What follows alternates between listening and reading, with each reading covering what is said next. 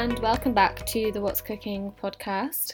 We talk to food and drink entrepreneurs about their businesses, how they got started, and what gets them out of bed in the morning. For this episode, we interviewed Clem, founder of Yoga Brunch Club. Yoga Brunch Club hosts beautiful events in really interesting spaces. Clem is on a mission to make yoga more accessible, and she created this idea of the Yoga Brunch Club to get people out who maybe haven't tried yoga before and get people together around a table eating really delicious food. So it was really interesting hearing more of Clem's story and how her previous experience has led her to this business. And Clem also shared her personal story of how she got into yoga and how she runs the events and the logistics of it. This is our final episode of season 4. Really sadly, Kat was not able to make this recording, but we're very much back together in a couple of months for the start of season 5.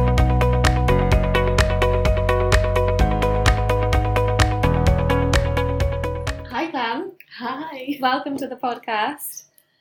Okay, so to start off, what was your first ever job? First ever job? Ever.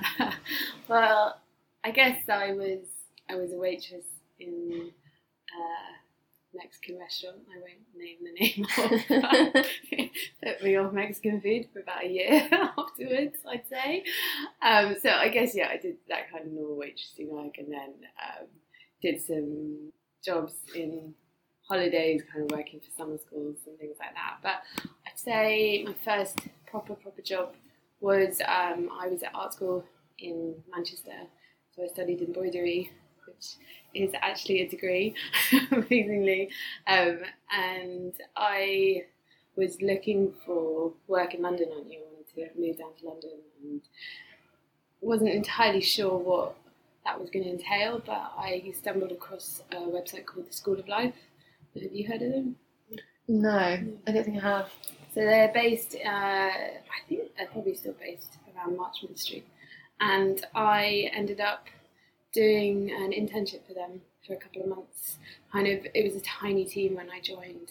It was only about 5 of us, and it was one of those jobs where you kind of, everyone pulls all their resources and you kind of just muck in on everything, which was such a great learning from coming from uni and kind of just being thrown in and you know, just doing like all random, like photography or like making food for, you know, 50 people, or just like all these, like it was such an interesting role as an intern. And actually that then turned into, they hired me after the internship, and I ended up being their events manager by the end. So I was there for 5 years, and so the school is a really unusual setup, because the idea behind it is it's set up to be like a school for the mind. So the idea is you go to uni but you don't really learn life skills, and so they wanted to set up, it was started up by Alain de Botton and a load of other creatives and artists, and they wanted to run courses and workshops on things like how to find a job you love, and how to be calm, and how to balance work with life, how to be cool. And we had a whole faculty of different creatives and artists and thinkers and just amazing, really inspiring freelancers, and they used to come in and teach sessions in the evening, and then we'd run weekend workshops on photography or more like street photography or kind of more foodie ones, and just really cool, interesting ways of like getting to know London. And I loved it. I think set me up for the work I do now, because I just learned so many skills from it and met such inspiring people who were doing just jobs that, you know, you don't even hear of, or you don't even actually, you'd never know existed before, like when I was at uni. So it was just, I think being thrown in there, and I was like 24, so, and I was working, when I was doing the internship, I was working as a waitress at the same time, and then going into that job and just completely just, yeah, it was great. I learned so much, and as events then became like my kind of main thing, and that's where a lot of my background's in, and yeah, it was great. Yeah, that sounds amazing, and what a way to absorb all those different, like you're saying, skills and no, and I think working with creatives. Yeah, and I think because it was such a small team of us, again, I think that's where you just really learn on the job, and you kind of have to just like, you know, you get like, I think one time the catering hadn't happened for an event, and I ended up having to make like 150 calories or something. But then otherwise I'd be there at the front of the room, you know, working and hosting and welcoming people, or I'd be like behind the scenes doing loads of like spreadsheets and admin, and it was such a hands-on job. And I'd sometimes be working and creating events with 500 people, or it'd be like down to like 10, 15, and so it was, it was a really big learning curve, but I loved it. It was a fascinating job. Just a perfect experience for yoga practice. Yeah, I know. Well, because we used to run like conversation dinners where we'd do it, and we'd have a speaker who'd lead a session, and we kind of, you know, do like a dinner with Gandhi or something like that. And we'd go to an Indian restaurant in London, and then we'd have a whole talk around it, and the whole evening would be themed around that, and lots of questions and things in the menus, and it was, yeah, it was, it's definitely informed a lot of the work I do now. That's cool. How did you get into yoga? So I started yoga when I was about 18, so I'm 32 now, so I've been doing it for a long time. And I kind of did, I think actually my mum initially was like, oh, I think you might like this. And it's so funny, isn't it? Mum seems to just know stuff sometimes, and they, and I went to church hall and did my first class, and I was like, I wasn't really totally convinced, if I'm honest.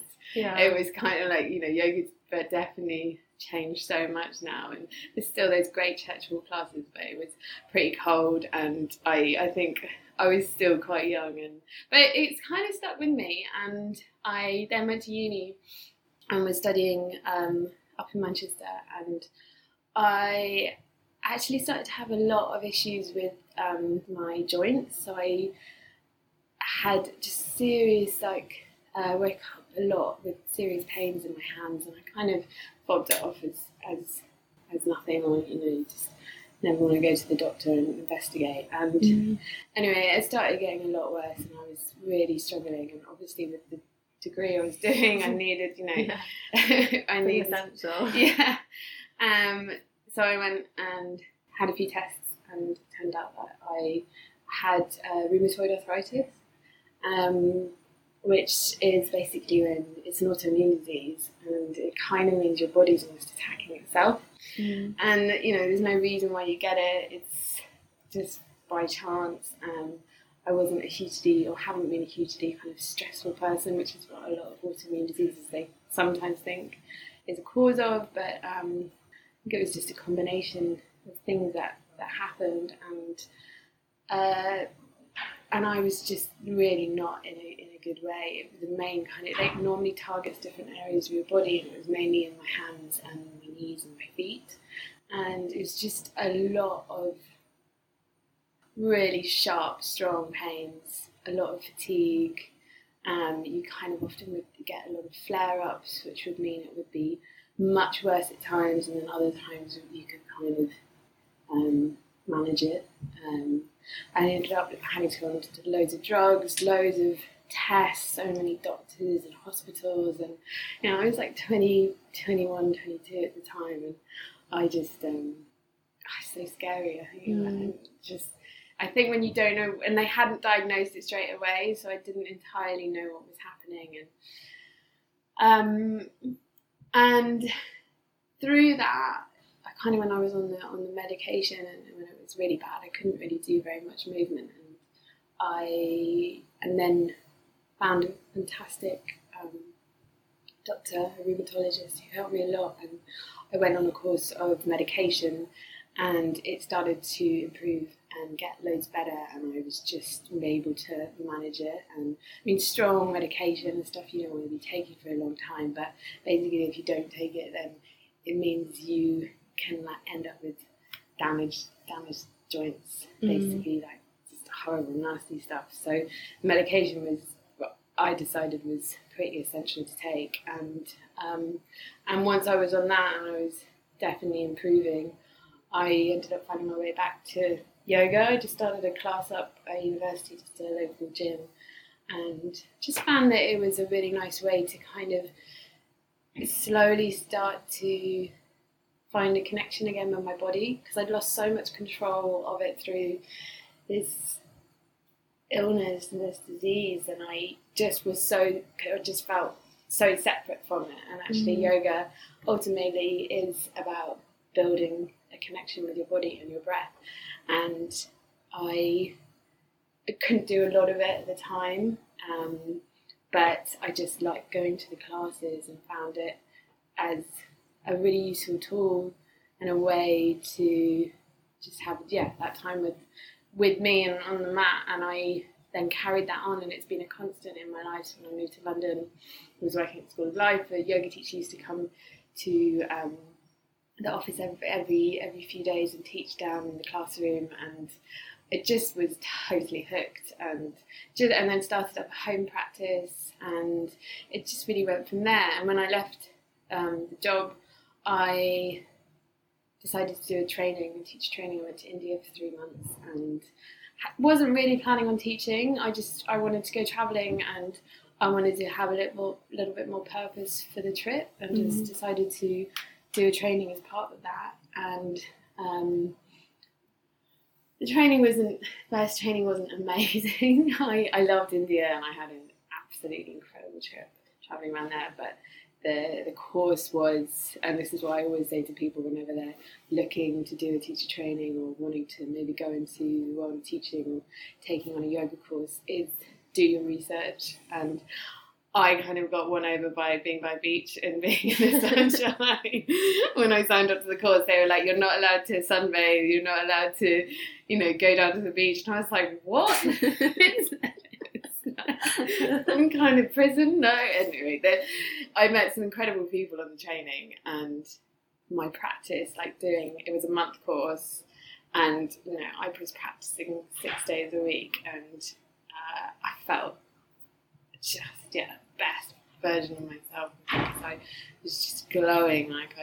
You're kind of practicing in the heat as well. It's a completely different experience. We're getting up at 5 a.m. and doing 4 hours of yoga a day, and learning so much about the history of the practice, and that was great. But the teacher was quite militant, and yoga is taught very differently in India to the West. So which isn't a bad thing either. I think it's really useful to go and learn over there, and also to learn over here. But I think when I say do your research, I just mean, if you have a teacher that you like, their style, find out where they taught, find out what their journey was, and actually doing a training where you live, or say you're in the UK or you live in London, it's really useful to actually do your training here, because you have contacts already, you have studios, you probably know you're going to be able to get cover, you're going to be able to actually build a network. Whereas if you do training sometimes, especially your first training,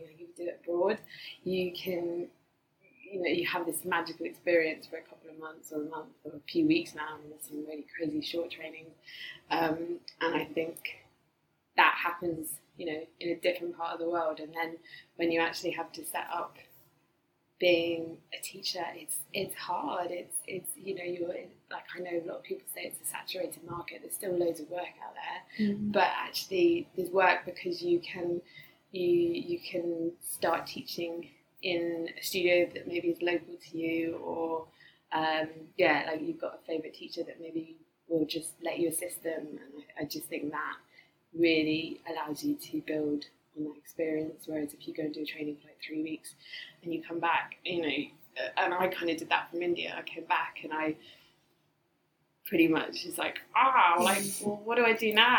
My sisters were like, teach us a class, and I was like, So then I did another training because I actually realised that I really wanted to teach and I really loved it. So I did another training in London, which was longer, which was 3 months, and I was working alongside that. And then I had a really nice connection with a studio in Wimbledon, and they took me on, and I started teaching pretty much full time actually from then. And yeah, that was definitely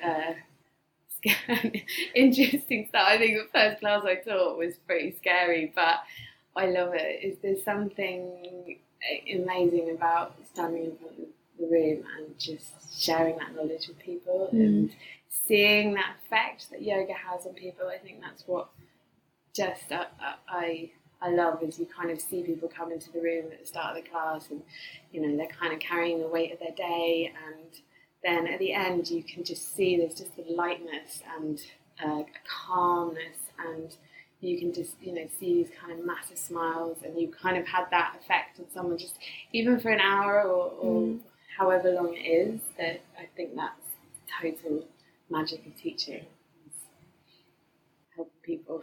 So. Yeah, it's really nice.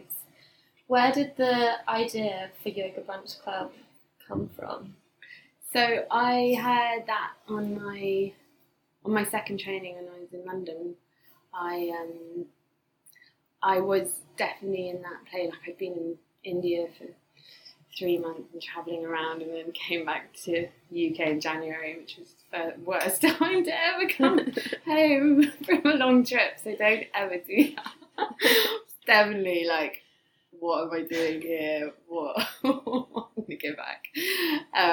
But then I signed up to this course, which is great because I kind of had a little bit more structure of the travelling, and then was doing some more waitressing work, and I was working out how I could teach and actually make a job and a career out of it, because I mean, I did say, like, it is a saturated market, as you know, God, everyone's still training, which is no bad thing. Like, I think the more people that are doing yoga, it's great. And training, actually, you don't have to do a training necessarily to teach. Now, you learn from a month or a couple of months, you learn so much about your own practice, which is just as much reason to do a training as to teach it. And I was on the course and just, I was trying to work out how I can remove. When we did the training, they had a few business modules as part of the training, which was great. And the guy who led those was kind of saying, you know, how can you make yourself different? How can you be someone who stands out? And how can you really make money out of this? And I know a lot of yoga teachers, you know, there is like with art or anything, is that funny exchange of you don't necessarily want people to pay for it, but at the same time, you know, it is you've done training, it is a job, and I think there has to be that exchange, and I think you can't do it for free. It just no, but it's so difficult when you enjoy it. Yeah, and I don't know. Yeah, when it makes you happy, I don't know, it feels like you shouldn't, yeah, like you said, you shouldn't have to pay for it, but you do still, like you said, you have to have your training, that's expensive, you have to still pay your rent and your travel.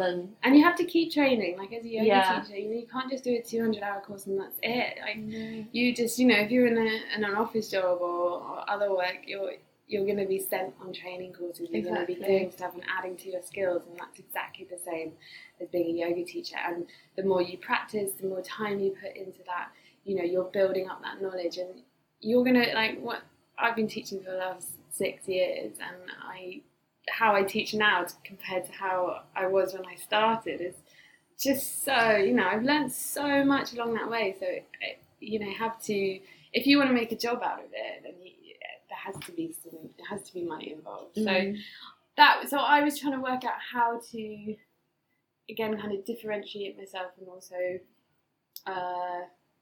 make it into more of a job. as well as like studio teaching is great, but if you want to live off that, you have to pretty much teach 3-4 classes a day, which realistically is hard. I mean, there are a lot of teachers out there that do it, and I really admire them. Is it difficult because if you're traveling between different studios, that's difficult, but also giving that much energy, is that difficult then? Yeah, it's really draining. It's when you're a new teacher, because you don't, like when I used to teach at the start, like you give every ounce of yourself, and I still, I'm fully 100% there when I teach, but I've learned how to just manage that a little bit more. And I think it is like yoga, it's so much like sharing of energy, and you kind of, people bring a lot into the class, and you have that control to almost lift the mood of the room. Definitely. And I think doing that like 4 or 5 times a day for an hour or 2-hour classes, you're exhausted, and travel. And then you have to find time to do your own practice, because if you're not practicing, you're not teaching very well. And I just found when I was doing 10 to 12 classes a week, I wasn't managing it very well. I was exhausted. I was almost like envious of my students because they were doing yoga and I wasn't, and I was just like, this isn't a good place for me to be. And again, there are a lot of teachers that do it, and I definitely think it depends on your personality as well. Like, I'm a massive introvert, and I know I kind of find that if I am around people for a long time, I need to go and have my own space, and I need to kind of like refuel. I'm like, somebody like more extroverts, I guess, like they kind of fired up from people and being around that, and I definitely know that I'm the other way. And so the Brunch Club idea really came from trying to. Also, these business modules, they were like, well, think about what your other skill set is as well. What you're not just this training that you've kind of had X amount of years behind you doing what, like how can that apply to your teaching, and how can that kind of tie in together?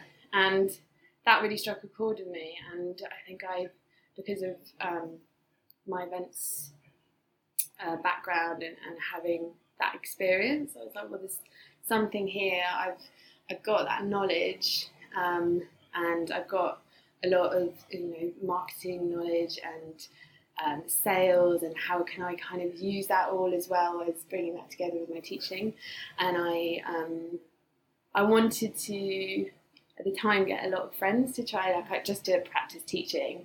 I just used to ask friends to come over to my house. I had like 2 or 3 mates. I'd just kind of set up some mats in the sitting room, and then we kind of either had breakfast or food after, and it was a nice kind of exchange of our time, and it was a good way for me to practice teaching and for them to try a bit of yoga. And then I was like, actually, I could definitely do something with this. And there was a little community, I lived in Brixton at the time, and there was a tiny little community centre around the corner from my house.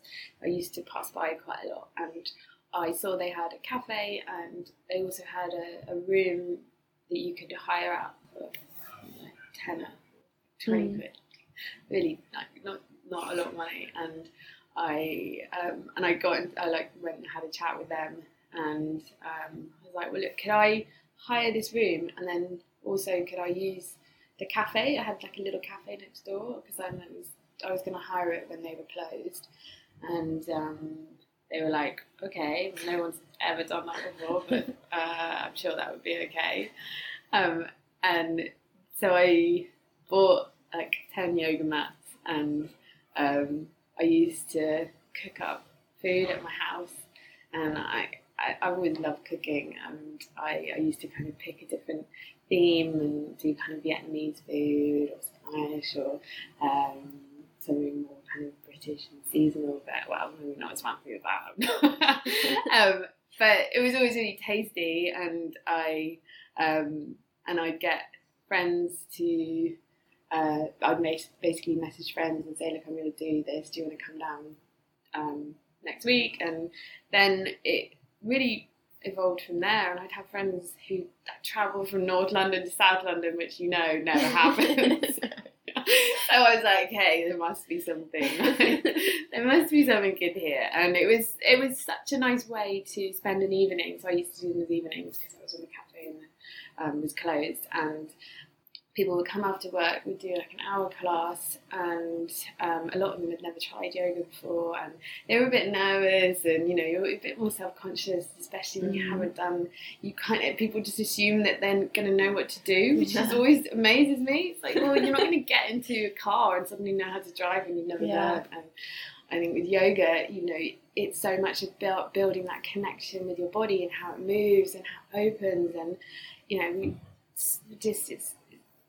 it's such a beautiful way of building that connection with your breath, and then the movement comes in. And it was really trying to get people, like, that's not going to get across to people straight away, but even just getting them aware of how they hold themselves and how, where they maybe hold tightness in their shoulders or in their jaw, or, you know, there's little trigger points that we all have, and we're just not always aware of it. And so that we do an hour's class, and then we'd move into the cafe next door, and I just heat up the food that I had, and we'd kind of sit around a big table, and it was just such a nice way to spend an evening with friends. And there wasn't any alcohol involved, which again was nice, because I mean, you know, I drink and I like going out, but it was a nice way to get together that didn't have to involve the pub, and it was still really social, and you felt great. Like everyone had, it was really, you know, a nourishment for your body, and then go and eat those lots of delicious, nourishing food. And so then from there, I was like, well, this could definitely be bigger, and I found a venue in Brixton called Brixton East, which is now sadly closed, but it was such a, you know, it was such a beautiful space. I loved it. And again, and also because I was living in South London at the time, and a lot of events and things happen all the way over in East London, so I really wanted to be like, well, no, come on. I mean, like, there's so much going on in Brixton now these days, but when, like, this is about four years ago, so it definitely, and there wasn't really anything like it. When I looked online, I couldn't find any yoga brunch events. I mean, now, like, yeah, inundated, but I was like, you started it. I was, and I think I love breakfast. Like, definitely my favourite meal, and brunch, you know, it's just best because you can just eat loads of different things. And I thought, like, these events I'd done with my friends, it was that way of kind of convincing people to come if they wanted to try the yoga. They knew they were going to get a really tasty meal afterwards, so and I wasn't like bribing them, but I think it was that idea of making it a really welcoming, really unintimidating space where, like, yoga can be, what I found, especially when I was training and when I was teaching, you know, there's so many incredible studios these days, and it's really wonderful to see how much the industry's grown. But I think there are a lot of spaces where you go into a class and all these people are, like, you know, they're lying down on their mats with, like, a bolster and props, or they're like jumping into some crazy handstand, and, you know, if you're going there for the first time, you're like, oh my god, like, what is this, like, crazy, like, cult? Like, yeah. And I think that if it is your first class, you haven't quite got to that point. I really like it when teachers sort of remind students that yoga is about you, and it's about that connection, and if you're really tired, you can just be in child's pose for the whole class. Yeah, I think a lot, there's this perception that it's all about the shapes, but that actually it is much more about the connection. No, and your breath, like, that's the biggest, if you can take anything away from the class, is to learn actually how to breathe properly. A lot of us, we don't, like, it sounds crazy, obviously you breathe without thinking, but a lot of people tend to breathe kind of from the top of their chest, so you're not really using the full capacity of your lungs. And actually with yoga, you're really taught to learn how to kind of do full deep belly breaths, which instantly, like, if you were sat there on the tube or at home even now, and you just placed your hands on your belly and you just took, like, 3 full deep breaths, you, with your eyes closed, you will instantly feel calmer because you're just, your focus is on that kind of wave-like motion, and it's I think that sometimes gets a bit lost. And I think yoga, you can, once you've done it a lot, you know, you can maybe do some of those like fun inversions or like mad shapes, but I think if that's where your goal comes from the start, and you know, people do get into it from a fitness point of view, or they want to tone up and become more flexible, but actually often you can see the longer people do it, and they let go of that, and then they start to learn more about different breathing techniques, different types of practice. There's so many styles now, and much more kind of slower pace. And I think actually, you know, we live fast-paced lives, constantly kind of running from meeting to, you know, fitness class to coffee to drinks. And I think actually if you can have an hour in your day, it just reminds you to slow down a bit, to soften as well, to soften your body and not hold everything so tightly. You know, I think I live in Bristol, but I used to live in London, and it's funny kind of coming down here and like you can kind of, well actually it's not, I think it's a city living, like you kind of just hold yourself, like, you know, you're on the tube and everything, you're kind of all crushed in together, so you're always going to, like, your shoulder's going to be hunched up. And I think if you can just be reminded to really like not grip and tighten and hold, and you can be just reminding your muscles to soften and release, you're going to be a calmer, happier person. I think going back to like the idea of where the Yoga Brunch Club started, that from their community centre and then moving into Brixton East, the kind of experience around how I wanted it to be really evolved, and I'd say I wanted to teach and have yoga in beautiful venues and beautiful spaces. Again, taking that idea of, you know, if you go to a yoga studio, this is how it looks, this is how it feels. Whereas if you're in a space where maybe yoga doesn't normally happen, you're going to go in completely open-minded and just kind of take on the experience and see what happens.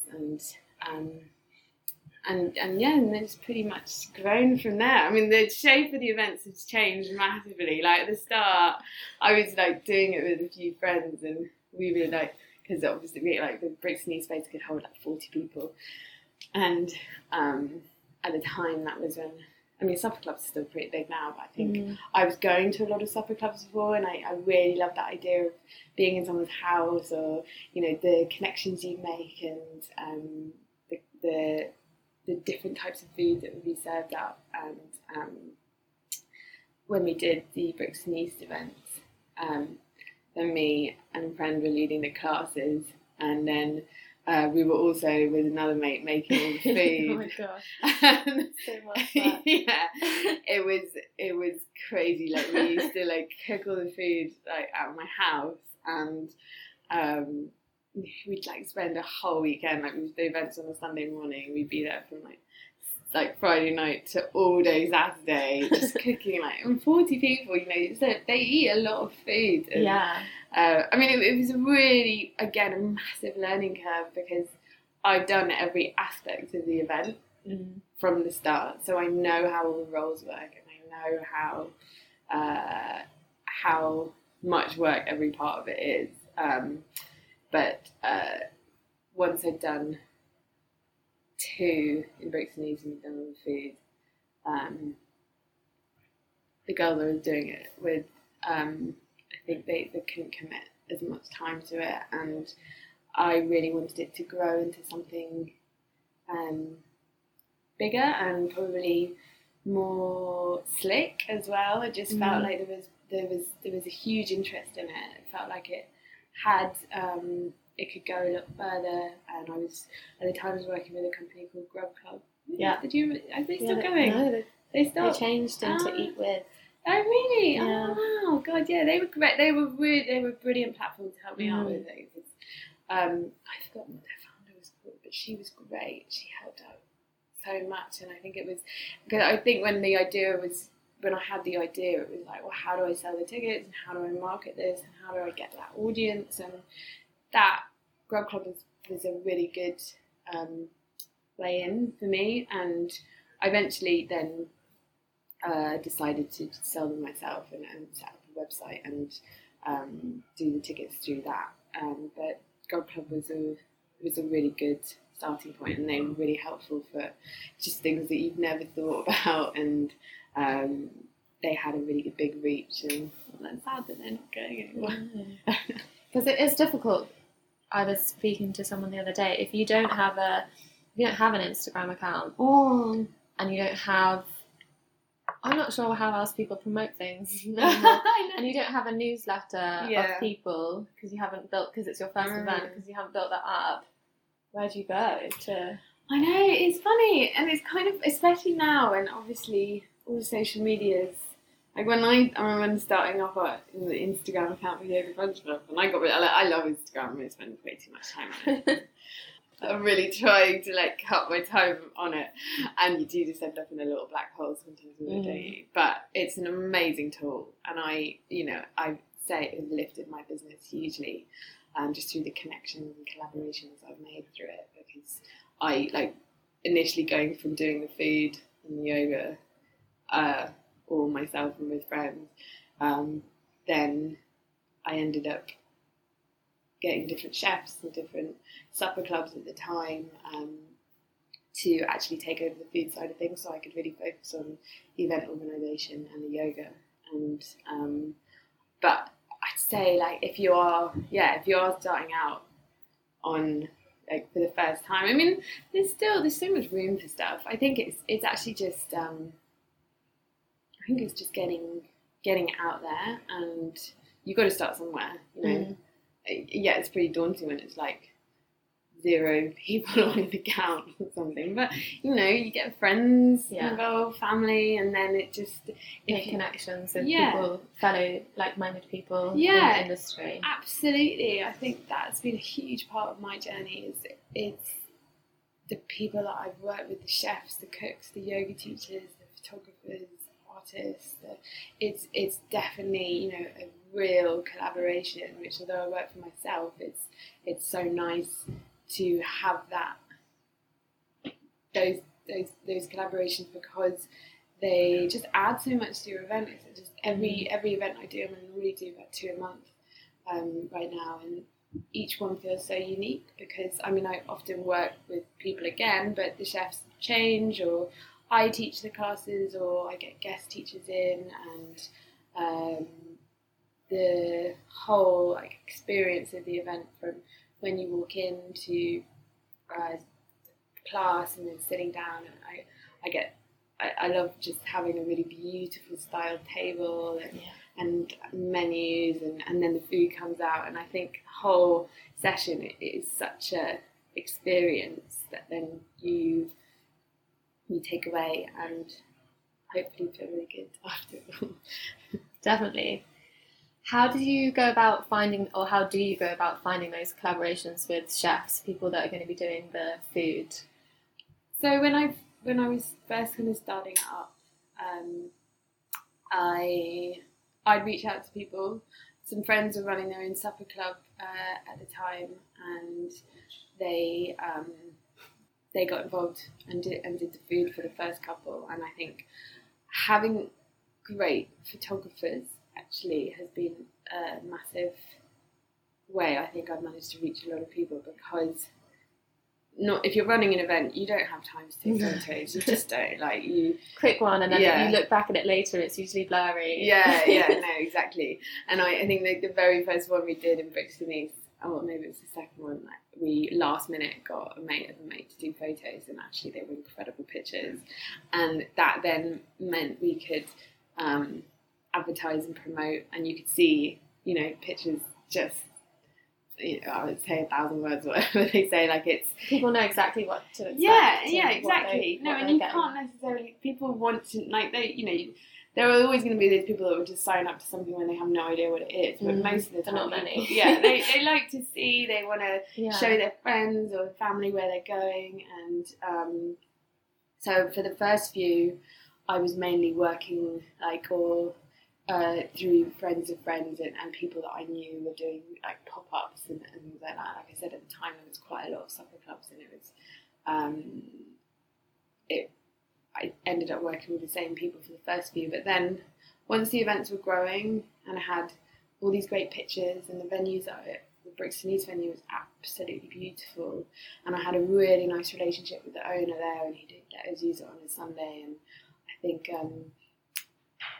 the pictures of the space and doing yoga there really then sold it to people, and then the events were growing and getting busier, and then I'd reach out to more chefs pretty much through Instagram. That is being the, I don't think there's maybe like recommendations or word of mouth, or people have put me in touch with other people, but definitely from the start, just messaging chefs and following different food and individuals or cooks that I loved, and I loved their food, and I very much at the heart of the events, and from when I started it up, I wanted food to be just as much an important thing as the yoga, like equal parts. Yeah, because I think often when you can go to retreats, yoga retreats. I just did my first one a few weeks ago. Beautiful. Oh, it was so much fun. It was a really wonderful weekend, and it was funny because loads of people came on that, and a few people were like, God, we were really nervous that we were going to be hungry. Like, we were going to, like, loads of people brought extra snacks, and they were like, yeah, we were just really, like, worried that we weren't going to have very much food. And I was like, have you seen my events? Like, you look at the photos. So much food. Yeah. And I think I want it to be, like, a feast. Like, it's a 3-course brunch. Yeah. Like, some people do, you see yoga breakfast or yoga brunches online now, and they just serve up a bowl of granola, and I'm like, that's not brunch. That isn't brunch, that's breakfast. Like, I think if you're gonna have breakfast, you've got to have different courses, and it doesn't have to be eggs, but there's different textures and flavors and colors in there. And so the real, like, heart of the idea as well was that yoga can very much end up being this kind of detox vegan world, and I don't think it has to necessarily be that. The brunches are mostly vegetarian, or pretty much all vegetarian, but obviously people come with different dietaries, and that will always be catered for, but I think I wanted it to feel that it wasn't just an energy board and a lettuce leaf. Yeah. And those were the chefs and the cooks that I really sought out. And like you said, it's going to be nourishing your body through yoga, and then you're nourishing it through food. Yeah. And that can be done, with just really delicious. Yeah, and it's still healthy. And socially as well. Yeah, exactly. No, and that was another, like, there's so many threads that pull the events together, that I wanted people to interact and to meet and to connect. You go to a yoga class, you roll up your mat and you leave, and actually often you're probably going to have similar interests to a lot of other people in the room, and you kind of miss out on that. I think, you've got running clubs and cycling things and yoga. Obviously that's changed a lot now, but when I was starting up the brunch clubs, there really wasn't that. There wasn't those kind of situations where you could, other than maybe going on a retreat. And a lot of people come on their own to my events, which I love. Loads of people come with their friends, or mums, or partners, but people really see it as a place to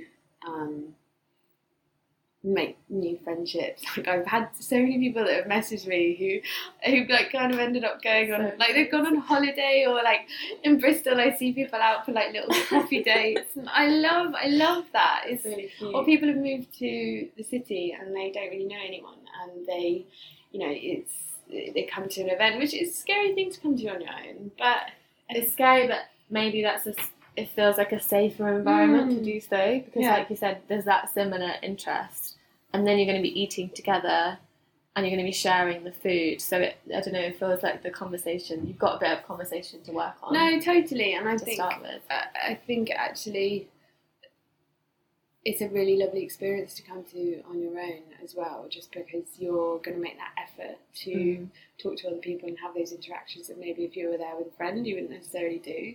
And I know that a lot of people, especially in Bristol, that come to my events on their own, just keep coming back over and or they bring like 5 friends with them, which is great too. But yeah. I think it's nice. There aren't many things that actually you would go to on your own, which is silly anyway, because you end up not doing it. You know, you want to book a ticket and you're waiting for a friend, and then it never happens, and then it sells out or you miss the event. And actually, I think just go do it. You'll have fun. Yeah. How do you work with the chefs to create the menus? Do you kind of have a process with that? So we normally, I don't actually ever release the menus before the event, just because often things change or ingredients, maybe there's last minute things, and also quite like it to be a surprise on the day. And people like see the pictures from the events, they know they're going to be eating really tasty, delicious, healthy food, and it's always 3 courses. Sometimes that's like starts with a savoury, and then another savoury and a sweet, or it's like sweet, savoury, sweet, and it kind of depends on what the chef wants to do. I normally have a few kind of. I normally know what works now and can see menus and see how it's going to be plated up, and sometimes I'll like shift things around or suggest other options, or if the chef I'm working with like. I'm doing one with Lauren Lovat in a few weeks, and she's just opened up Plant Hub, do you know? And she's like she's great, incredible chef. She's just doing such inspiring things, but she's really dessert focused. Like that's her specialty. So when we did our brunch together, we kind of made the dessert like the best part of the menu. But I'd say, mainly the chefs I work with are fantastic, and they know what to serve up, and they 100% lead on the menu. I might just offer a few suggestions or things that might work, like as sharing plates, because again that comes as part of the events, is that it's getting people to not just cling on to their little starter or their pudding, but actually be like, passing dishes, and I think that again really encourages conversation, so I definitely like to bring that into all of the events where we can do. Yeah. And part of sort of Yoga Brunch Club is that you run the events in lots of different interesting venues. So what is that like? What is it like finding the venues initially, and then also what is it like having to set up in completely different places every time? Yeah, it's definitely a challenge. Yeah. Sometimes I definitely make it harder for myself, and afterwards I'm like, oh my god, I'm never doing that again. London is full of it, like we were saying earlier, like you just can find, like, you can live here for 10, 15 years and not even know something exists. Which I love that about this city. It's so exciting, and it's nice to kind of just still keep discovering it. And I think that's what, with the events, people get really excited to come to venues that they've never seen before.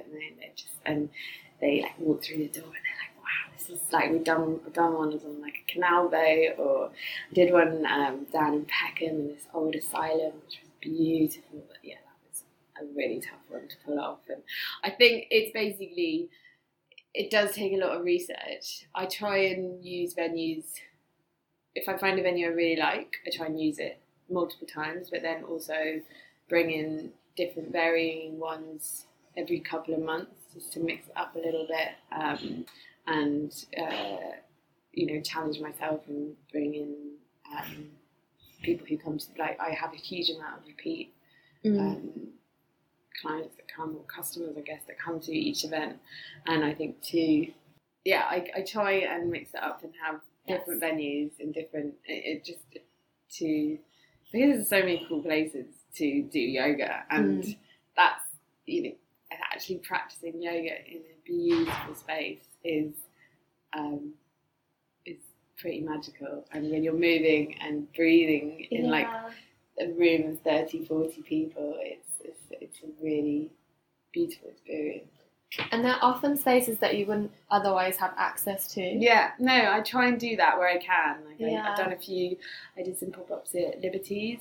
I loved that. With Mira. Yeah. And I did with Joey O'Hare, who's been on the podcast. we did the first ones, and then me and Mira did them the year before last, and that was really special. Yeah, because we went in before the store opened. I love that. And then we did the brunch in this like beautiful room that you never actually ever get to into. I forgot the name of it, but it was like the old like study basically of the owner of Liberties, and it's all like wooden clad on the inside, and we had like Liberty flowers on the tables and Liberty goodie bags. Oh my gosh! Yeah, they were really, really special events. Yeah, I'm hoping I get to do something like that again. But then I also get to work with just really a lot of individuals, a lot of new venues. Like you came to the Tart one, beautiful, yeah, the Wild by Tart restaurant. Yeah. I'm doing some more with them in June. I saw. Their restaurant is huge, biggest in London. Yeah, I know, and I think the plan is for it to open up in May. Mm. And me and Lily Silverton are doing those events. She's a yoga teacher, and that's definitely a really great space to be in when you're in a venue that isn't quite open, or like you said, like it's like you've got secret access. Yeah, no, totally. And there was the same with the Liberty ones, and then I've done Wilderness Festival for the last few years, which is a lot of fun, and that's a totally different experience. Trying to create something in the middle of the field yeah. is pretty mad. But cooking in the middle of the field is pretty... Yeah, but they always have really great chefs there that they teamed me up with, so I did one with Deliciously Ella a few years ago, and then last summer was fab with this company called Hodgepodge that just made, like, giant bats of shakshuka, which... Oh my gosh. Yeah, it was but yeah, I think the venues, that is a really fun part for me. It takes research and it takes a lot of time, and also with a lot of the venues they like working with you and they know you, so obviously you have to put that time in building up relationships with them, and often it cuts out a huge amount of admin if you're going back to spaces, and if they get on with you then they tend to want you there more. So it's kind of seeking out those venues that I can use again, and then also bringing in new ones that are really unique, and yeah, again, somewhere where you wouldn't necessarily practice yoga. Like when we did the one in the canal boat, we were doing yoga in the middle of Paddington Basin, and it was like beautiful weather, but it was, you know, it was like no one around because it was on Saturday morning at like 10 a.m. in the sun. That was pretty cool. Yeah. So I'm always on the lookout for different places, or a lot of people get in touch with me now as well, which is nice. And the same with the chefs as well, I think, because I think when you create something that people then want to be part of, then that's again where you find like the canal boat. It was a lady called Cara, and she came to one of my events, and she was building it. It's called the Boathouse. She was building it up, and she was like, oh, do you want to come do a yoga event here? And actually, that's often where you just find stuff that you wouldn't find on the internet. Yeah, you might not have found it. Yeah, and with Wild by Tart, me and Lily had done a bit of work together, and she invited me in to do those events, and so yeah, I think it's making those connections, those relationships, those collaborations with people. It's so much a part of it, so you do have to, I hate that word networking, but you do have like that, you do have to meet people and you do have to put the time in, and it helps as well, you know, be a nice person, like just chat to people as well, and huge amounts come out of random conversations I've just had during a brunch or... yeah, I think networking makes you think of like a stuffy room, but actually in practice, like going to events, going to supper clubs, it can be much more relaxed than that. Yeah, and often if people like working with you, I have a really lovely relationship with all the chefs they work with, and they'll then have friends or put me in touch with different chefs or different cooks that they think we'd work well together. Which is great. Like I love those kind of connections. It again adds so much to each event. I think the events have got better and better over the years, because it's not just me, it's not just my ideas, but it's chefs, it's artists, it's really talented photographers or filmmakers. I had one filmed a few years ago with 2 years ago with Equinox. That's cool. Yeah, they came and filmed one of my brunch clubs at Brixton. And that was quite a funny experience. They were like in my house as I was like making breakfast in the morning, and like had to like pretend like cycle a bike like, down the road. And then they filmed the brunch club. But is that, I think that again, it's kind of having, you can show people what they're going to experience when they come to one, and obviously not give everything away, but they can feel like they're part of it. Yeah. And you pull in a lot of creatives to help you with the event, but do you actually have any help organising and planning? No, pretty much me. Oh, I know. My gosh. I know, and it's like my plan is to really, I'd love to grow a team or have a one or two people working with me a bit more. Yeah. I think it's a difficult model to build a team out of, and I mean I have assistants on the day that who I've worked with for a number of years now, and they are great, and they're like often yoga teachers or freelancers in the food world or just become mates, and they I couldn't run the day without them, but at the moment it's me full time, and then I've had a few assistants kind of help with a bit of part-time work, but that's the kind of direction I want to go in, is actually to putting plans in place to have someone manage the events in London, or at least some of the events, which just frees up my time to be able to grow the business and allow it to pop up in different cities. I'd love to do a few little pop-ups, and the retreats is an area I really want to grow, because it's such a... The weekend we had, we were just outside of Oxford and Bristol.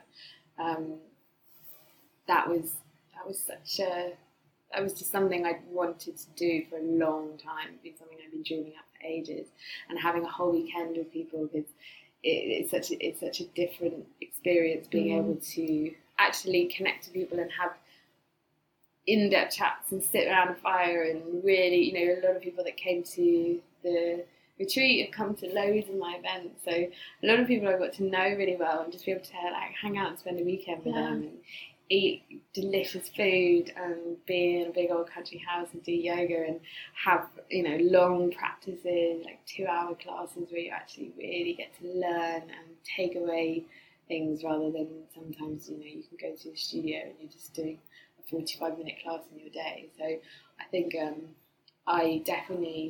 I'm trying to work out ways to actually kind of have more of a team or more of a support, so I can make the events do more, because the great thing is that they're really popular, which is wonderful. People love it, and they come back all the time, and I think to be able to... I don't want to do it so they're kind of every weekend, because I think they are a treat, and they are a lovely thing to maybe go to once a month.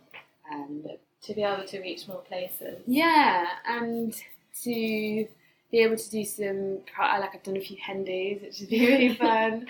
Or like I'm organising someone's birthday party at the moment. They're having like a party and having a brunch club and doing some... Yeah, that's quite a fun thing to do as well. And you can really make them really personal to that person. So yeah, but at the moment it's just me. I'm amazed. I can't believe that.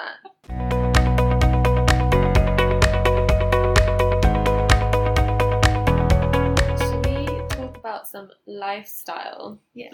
Do you structure your week in any particular way? I wish I was one of those people that I could say I have like... I'd say mostly say no. I don't know. I mean, I have, like, I teach yoga. So I live in Bristol now. I was living in London for 10 years and then moved to Bristol 2 years ago. And I teach in a studio there called Pure Yoga. So I don't teach full time. I said that. I wanted to make that something that wasn't going to necessarily take up all my time. I mean, most of my time is yoga, food related, but I wanted to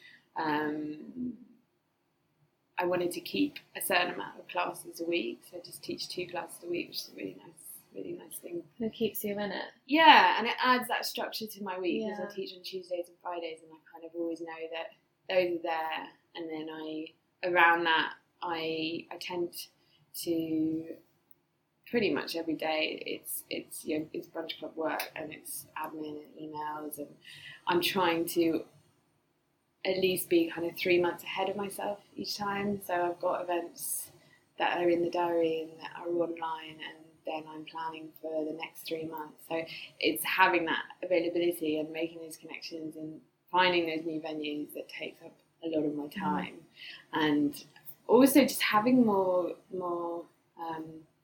time for content. That's something I'm trying to build into my week at the moment, build up more of a blog and have things that I can offer people that if they can't come to events, then they can come to, they can read something else or interact with other areas that I'm interested in. So no, I don't have like my day. You know, will start off. I normally get up and I'll either go for a run or I'll do yoga.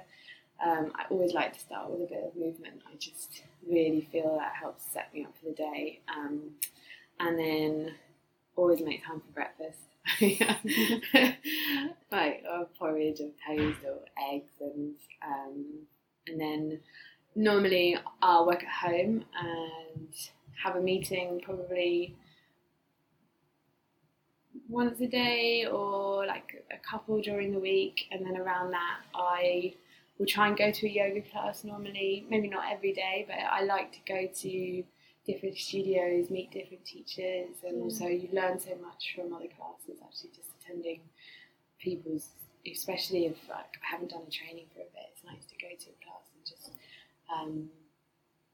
pick up and be inspired, and then I often will try and go and work in a cafe in the afternoon, go for a swim. I'm a big fan of the Lido in Bristol. So beautiful. Yeah. Oh my gosh. That is dreamy. Yeah, it is. It's like a little oasis in the middle of the city, and it's like, especially the last few days when the weather's been so beautiful, and I just go work in the cafe, go for a swim, and I do spend a lot of time on my own, but I don't mind that. I know some people go stir crazy.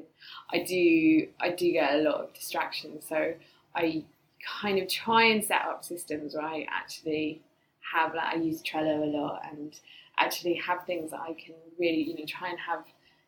I'm trying to get into a place where I can do more like batch working, so I can tick things off, because often I'm balancing so many events at the same time. It can be quite easy to feel pretty overwhelmed. Yeah, so I'd say if I could get to that place where you have like theme days, I feel like I would be super productive. I'm just not quite there yet.